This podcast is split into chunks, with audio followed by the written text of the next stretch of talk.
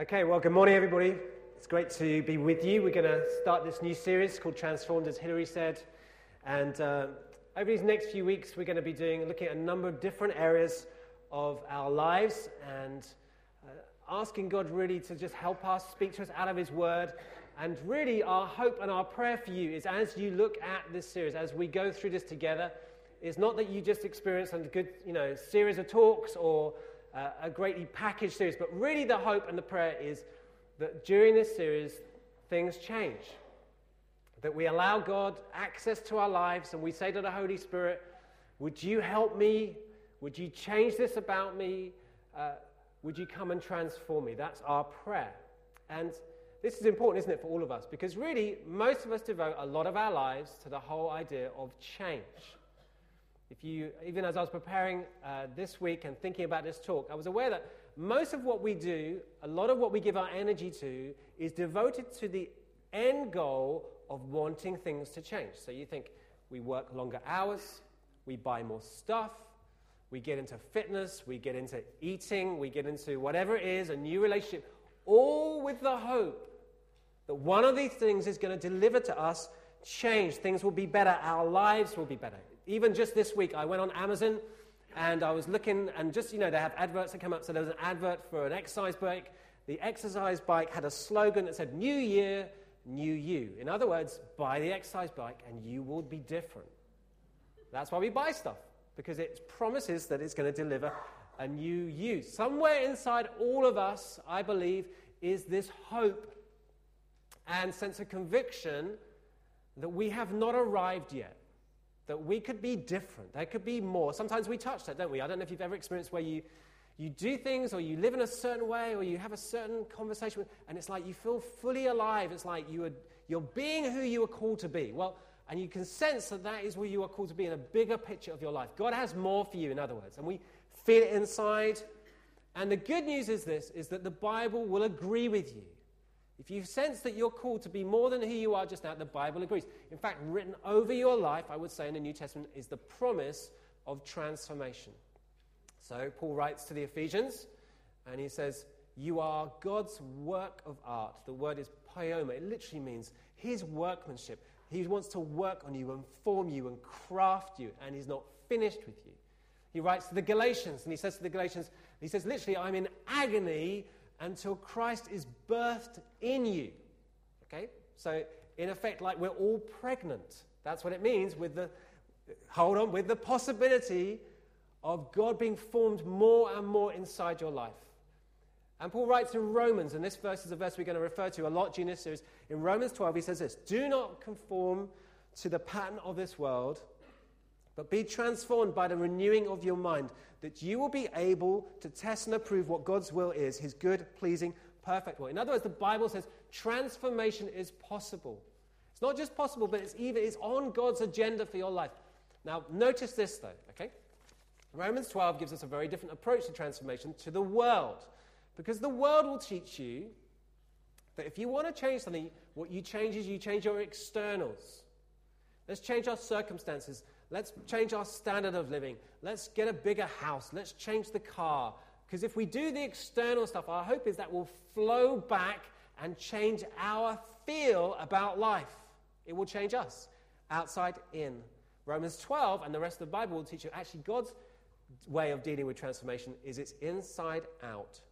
In fact, Romans 12 says, be transformed in the renewing of your mind. In other words, in the way you think about what you really believe is true be transformed there, and then that will flow out into the way you live. It is inside out. So, right at the start of this series, I want to, if you like, lay a foundation for us.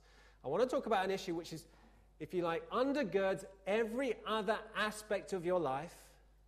And if you're serious about wanting to say to God, it's not just I want to come to church and hear some talks, but you're saying to God, I want, I'm hungry for you to change something in me, then you need to listen up because this one will undergird everything else. It is the biblical principle when it comes to change, and it's this. If God says change is possible in your life, which He does, because we've seen that already, okay, the Bible also teaches this, and it's a very simple principle to understand. It's a little bit more tricky to do, okay? The principle is this if you want a changed life, the Bible says, the key is to walk as close to Jesus as possible. The closer you get, the more you line up with Him, the more you allow Him access to your, your life. Because change comes by saying to God, Have access to my life. That's what reading the Bible means, or praying. It's just you're saying to God, I need you, help me. The more you do that, the more possibility there is, the Bible says, that God can work in you and come working through you. So, Psalm 1, the very first psalm, talks exactly about this principle. It says this Blessed is the one who does not sit, walk in the step with the wicked, or stand in the way that sinners take, or sit in the company of mockers. That's not, that's not coffee. Okay, that's, that's not like Costa. It's talking about people who mock people. But whose delight, notice this, blessed, happy, that's what that word means.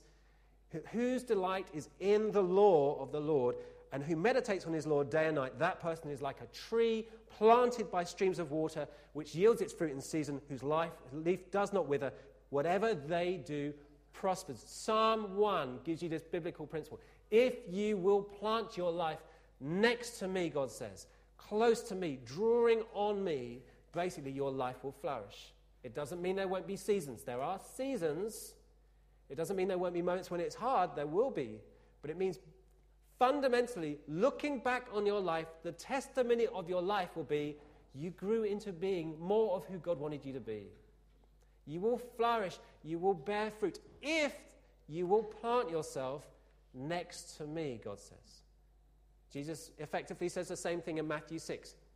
That whole passage is about anxiety. Do not worry about this, don't worry about that. And then it says, you know, people run after all these things in their lives, but your Father knows you need them.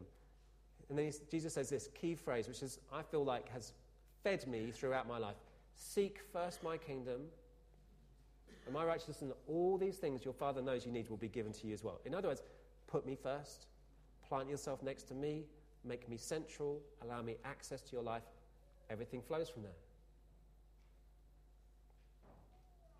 Jesus in Luke uh, 11, uh, Luke 10, sorry, says to Martha and Mary, Martha is busy doing all the stuff, practicing hospitality, and says to Martha, You are worried about all these things. But Mary, who is sitting at Jesus' feet, Mary has chosen what's most important. Now, sitting at the seat of a rabbi was saying, I'm going to follow you. She has adopted the posture of a disciple and Jesus says, She's chosen the most important thing. One thing is needed. Now, we live in a world of multiple options, do we not? Okay? Multiple responsibilities. Some of us have multiple jobs because we have to, do, and we have all these things. We say, do oh, I know how to balance all these things out? Jesus boils it all down and says, In the end, one key decision is needed. Where will you put me in your life? Put me first. That's the most important decision. Psalm 1 plant yourself by me.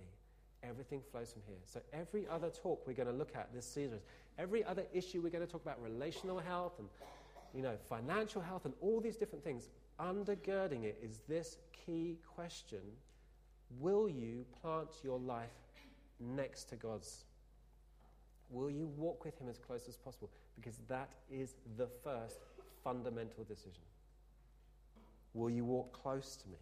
It's simple, but it's hard to do. Right? Because our tendency is that we wander away, we drift. In Isaiah, it says, we're all like sheep, we've, we've wandered. Okay, being called a sheep is not, you know, it's not a compliment. You know, it's, it's not, if you were to pick a wild animal you wanted to be, we, we don't tend to pick, I want to be a sheep, okay? Because sheep are stupid. They, look, they, they taste quite nice, and they look, they look cute when they're small, but they're dumb, and they wander away, and they put themselves in stupid places, and God says, you know, you're, you're we are like sheep, we wander. So we're going to look at a passage today about for people who wander away, people who have the tendency whose heart is to kind of stray, which is, I guess, all of us. We're going to look at a passage about how to come close to God, how to get back to God. Now, some of us in the room today, we don't, you know, we're not even sure God exists, and you're, you're, it's great to have you here. You are welcome here. You know, you just you know, you observe and see how you feel about it and see if God reveals himself or not. Others of us, we, you know, you know God, but the truth is you've been away from him for many years or a long season. For some of us, you feel like you're walking close to God, but you know your heart, even now, will tend to draw yourself away day by day or week by week. Well, this story, if you like, is relevant to all of us because it is a story about how do we get back. And we're going to look at a story of two sons. Jesus tells this story in Luke 15. Both sons, by the way, need change. It's not the story of a good son and a bad son. Both sons need change. But we're going to look at the story of the younger son, and embedded in this are principles about how to get close to God. So, if you've got a Bible, turn with me. If not, we're going to put it up on the screen. And Jesus tells his story, and it goes like this Jesus continued There was a man who had two sons. The younger one said to his father, Father, give me my share of the estate. So he divided his property between them. Not long after that, the younger son got together all he had, set off for a distant country, and there squandered his wealth in wild living. After he had spent everything, there was a severe famine in that whole country, and he began to be in need. So he went and hired himself out to a citizen of that country, who sent him to his fields to feed pigs. He longed to fill his stomach with the pods that the pigs were eating, but no one gave him anything. When he came to his senses, he said, How many of my father's hired servants have food to spare? And here I am starving to death. I will set out and go back to my father and say to him, Father, I have sinned against heaven and against you. I am no longer worthy to be called your son. Make me like one of your hired servants. So he got up, went to his father, but while he was still a long way off, his father saw him and was filled with compassion for him. He ran to his son threw his arms around him and kissed him. The son said to him, Father, I have sinned against you, heaven, and against you. I am no longer worthy to be called your son. But the father said to his servants, Quick, bring the best robe, put it on him, put a ring on his finger, and sandals on his feet. For this son of mine was dead and is alive again. He was lost and is found. So they began to celebrate. Now, there are many layers to this story, okay? But amongst other things, this story is an incredible story of transition and change and transformation. Okay? The son begins by saying, Give me everything. Give him my share. It's not really his share to take, by the way, but he takes it. The father graciously gives him, and the father allows him to go. God will allow you to go. God doesn't force us, God allows us to wander. And he wanders, and he goes to a distant country, and the phrase is he squanders everything in wild living. It means that he drank far too much. It means he just tried far too many different substances. It means he went from relationship to relationship. And he messed everything. He burned everything he had. And it says that the country that he went to then fell into recession. They, a famine comes. There is no food. He has no job. He's lost everything. And eventually he goes to a farm he finds this farm who will give him the worst job on the farm. Okay? Now, I grew up in a country, I used to work on a farm. They used to give me the worst jobs on the farm as well. Okay? Three weeks sweeping out a barn is a bad job. Well, this kid is a Jewish kid. And he gets the worst job a Jewish kid can do. He gets to go and work with the pigs. Jews are not supposed to associate with pigs. So he's slopping out the pigs, giving them food, okay? And he gets so hungry that even the food the pigs eat starts to look like edible to him. This is a picture of what happens to us when we go so far away. There are things that you consider consuming that start to look attractive to you that three years earlier, two years earlier, you would never have touched ever. And suddenly he's like, that looks appealing. I might try that. Maybe that will help me. And we find ourselves slipping so far away that we will consider eating and consuming a whole bunch of stuff that we would never, in our right mind, ever touch with a barge pole. And he's there. And it says that no one gave him anything. He is, and that's good news for him. Because it is in the desperation point that suddenly the Bible says he came to his senses. He's like, he wakes up. And he says to himself, Do you know what? at home, even the lowest paid servant, even the bottom of the ladder at my father's house, even th- they're treated better than I'm doing here. I've got to go home. I don't deserve to go home. I don't know what kind of response I'm going to get when I do go home. I don't. I know I've given up my right to be a son because I've taken my inheritance. The village may not allow me in. Okay, they may kill me as I return, but I'm going to go home. I'm going to do my best. I'm going to own up, and I'm going to offer myself back to my dad. And that's what he does. And embedded in this story is the story, is principles for us when we have gone away from God as to how to come home. The first one is this this is critical when it comes to change. The son comes to the point of realization that his life is rubbish. He's fed up with how things are. He gets to the point where suddenly he becomes aware just how bad things are. Okay. I think it's possible to live your life, if you like, not really fully present and not fully aware of the kind of things we're engaging in and how destructive they are sometimes. This boy has spent, I don't know how long away, and he's squandered everything. And then he gets to this point when it says, the phrase that the Bible uses is, he comes to his senses. It's literally like he's been asleep. I was talking to a friend of mine who talked about having gone through some illness, and he said, It's like God woke me up. That's what happens sometimes. suddenly you see life in all that it is and all that it's not. You start to see it the right way in focus for the first time. You can live life as if you are asleep. And God gets this kid to a point where he suddenly wakes up and thinks, man, what am I doing? Why am I here? How did I get here? How did I get to the point where even this stuff looks appealing to me now? If you know the story of Jonah in the Old Testament, you get a similar bit in the story of Jonah. So Jonah runs away from God. Okay? God tells him to go somewhere. Jonah decides to go somewhere else. And he runs away. He gets on a boat and he thinks maybe if I go on a boat, God won't be able to find me. This is not a great plan, okay? But he gets on a boat, and it says that on the boat, okay, he falls asleep. And a storm kicks off, okay? And and the sailors are so scared, they're trying to work out what is going on. And in the end, they realize they've got to go and wake him up. They literally wake him up. You can be in the middle of a storm and asleep, okay? And they have to wake him up. And he wakes up, and it's like, it's a picture. He wakes up and suddenly realizes the storm is my fault. Sometimes it's like we can live our life as if we're asleep. Jonah is asleep in the middle of a storm, and they have to wake him up. And he comes to his senses. They throw him overboard. The whale swallows him, and for three days he's in the whale. And then he prays his famous prayer Jesus, God, please get me out of this whale in the same way that I came in.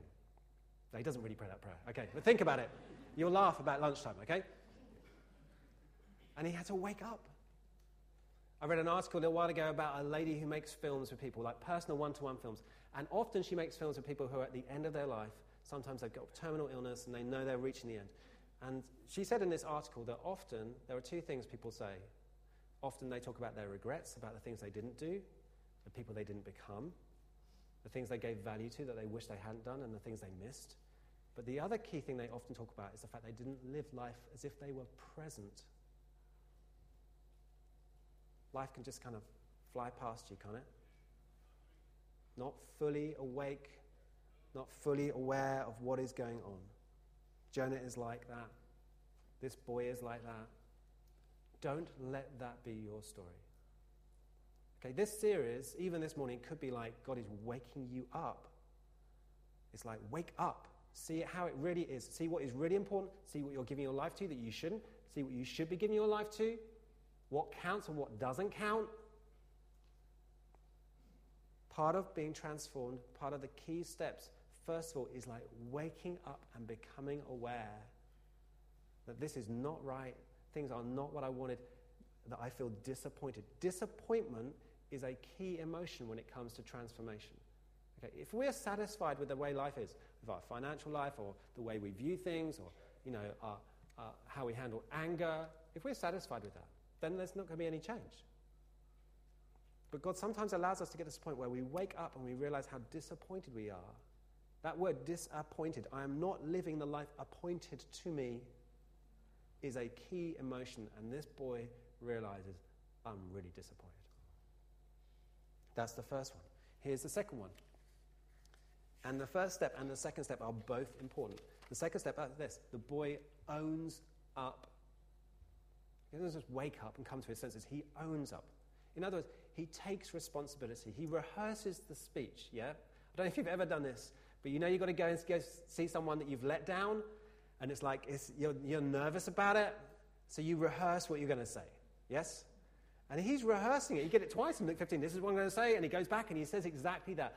You know, I've, I've let you down. I squandered it. It's my fault. Just let me be a servant in your house. He, he rehearses this week. He owns up. Every good parent in the room should know one of the things you need to teach your kids is to own up and take responsibility. Because you can get to the point where you're disappointed. You can take step one and go, I'm disappointed. Life has not worked out the way I want it to be. But if you don't own up as well, if you don't take step two, if you don't notice where it is your responsibility, because there are things that happen to us which are outside our control, absolutely. But sometimes there are also things that happen that we choose and are our decisions. If we don't get to the point where we own up, what tends to happen is this the disappointment becomes resentment, and the resentment becomes bitterness. And what happens is we tend to project that anywhere we can find someone to blame. It's their fault I'm like this. It's that, it's the government's fault. It's the school's fault. It's the church's fault. It's my, it's my, you know, and there may be rightful blame to a portion at times. But if we don't own up, then you miss, like, you miss the chance to change. You have to take responsibility for where we have made choices. Adam, if you read through the Old Testament, Adam doesn't do this. You know, in Genesis, Adam and Eve, they sin. God comes looking for Adam because God holds Adam accountable first. And it's classic. God says to Adam, Adam, what happened? Adam says this This woman that you gave me. Okay? And for thousands of years in marriages, this woman you gave me. It's like, I, am not responsible. Don't blame me. It's not me. It's like, I'm project. I'm not. It's not me. I, it, happened, it happened to me. It didn't happen to him. He, he chose as much as she did. In Exodus 32, there's an even better example, okay? This is hilarious, this one. So Moses has gone off, he's gone to get the Ten Commandments, he's gone up on the mountain with God, okay? And he said to Aaron, You are in charge. So he leaves Aaron in charge, okay? Now there's a bit of a delay. And in the delay between Moses going off and Moses coming back, the people start to get a bit restless. Now, this is an important lesson about how to deal with delay because God doesn't always come through in the timing that we want Him to come through. Right? And sometimes He doesn't come through in the way we want Him to come through at all. You read in Mark 5, Jairus has to deal with delay about his daughter who is sick. Someone else gets healed, his daughter dies. Now, the story we know ends with Jairus' daughter being raised, but in the middle, Jairus has got to deal with delay. That's hard. That is, that's where you hold on. Okay? Some of you today, you've got to hold on. You've got to hold on in the delay. These people do not hold on. So you say to Aaron, let's do something else. Let's build our own God. So Moses capitulates and he goes with them. And they build this golden calf and they're all going a bit crazy. And, and Moses comes down the mountain and finds just chaos. And he's fuming. And this is what he, he says to Aaron, What's going on? And this is what Aaron says. This is a classic bit of not owning up. Do not be angry, my Lord. Aaron answered, You know how prone these people are to doing evil. So it's, it's their fault for a start. Don't be angry with me, be angry with them. They said to me, Make us gods who will go before us. As for this fellow Moses who brought us out of Egypt, we don't know what has happened to him. I'm sure he hadn't told them. So he told them. So I told them, Well, whoever has any gold jewelry, take it off then they gave me the gold, I threw it in the fire, and out came this calf. it's brilliant. It's like it's not our responsibility. We, we didn't do this, it just happened to us. You don't, friends, we don't, we don't get, we don't get the change that God is after when we live like that. Part of the process is we've got to own up. We've got to say, I have a problem with anger. Or I have a problem, my finances are a mess, and that's my responsibility. Okay, it wasn't modeled to me, I get that.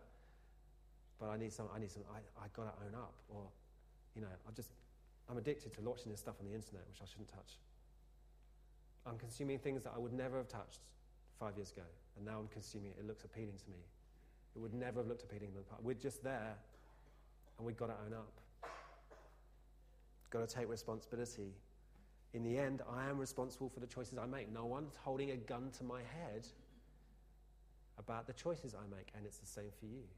We've got to own up. That's the second step. Here's the,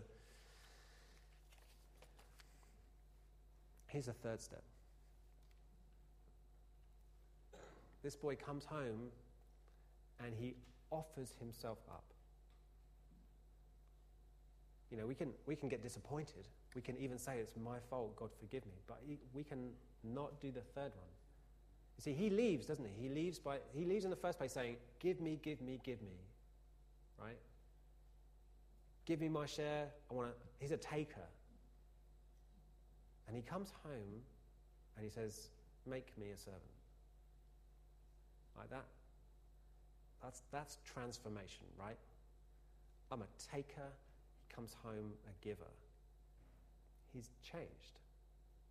Things are happening. There's a step. You see that it's not repentance is really important. Saying sorry to God is important. That's owning up, okay?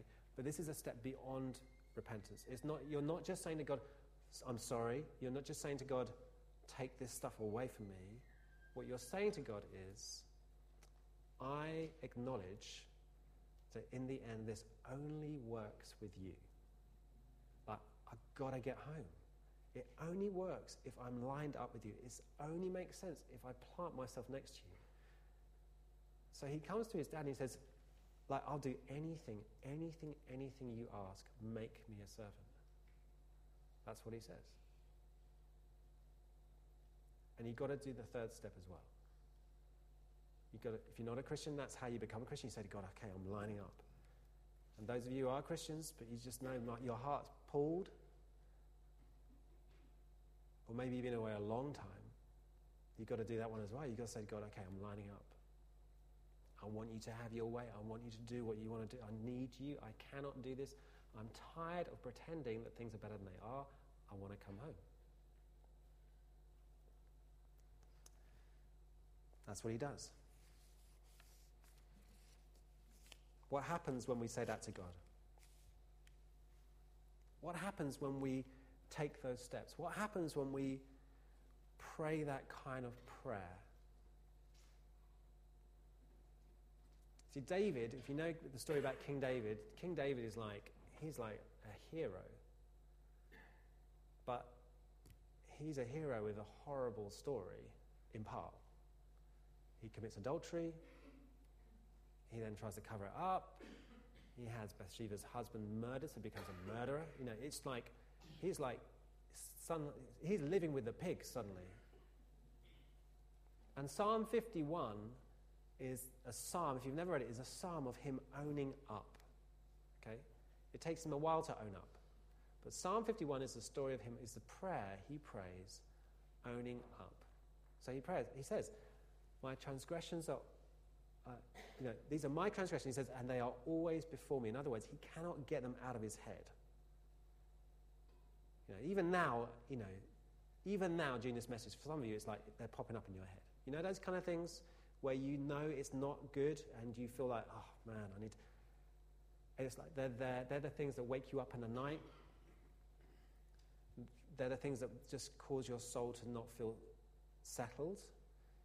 They are the things where you wake up in the morning and you feel okay for the first few seconds, and then it's like, bam, it's there again. It's like, David's like, I cannot get this out of my head. It's always before me. I cannot push it away. And that David's owning up. And then he prays this prayer. He says this Cleanse me with hyssop, and I will be clean. Wash me, and I will be whiter than snow. Let me hear joy and gladness. Let the bones you have crushed rejoice. I don't know if you've ever felt crushed, like so desperate. Hide your face from my sins and blot out all my iniquity. That's a word for sin, stuff I did wrong.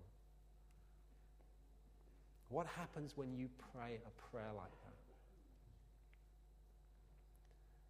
See, they really can be very simple prayers, but I want to say there's incredible power in that prayer because there's power in the cross.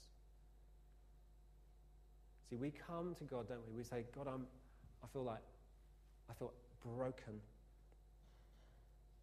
I feel, bro- in this area of my life, I need change and I feel broken, okay? There's power in the cross because what you find out is that Jesus has been broken for you. You prayed David's prayer and you felt, I literally feel crushed on the inside about this issue. Okay, I'm so tired of feeling like this. Okay, it all starts coming out. and you find that Jesus has been crushed for you. That's why there's power. It's not, there's not power because it's a nice sentiment. There's power because Jesus, you feel broken and you feel crushed, and you find that Jesus has been broken and crushed for you.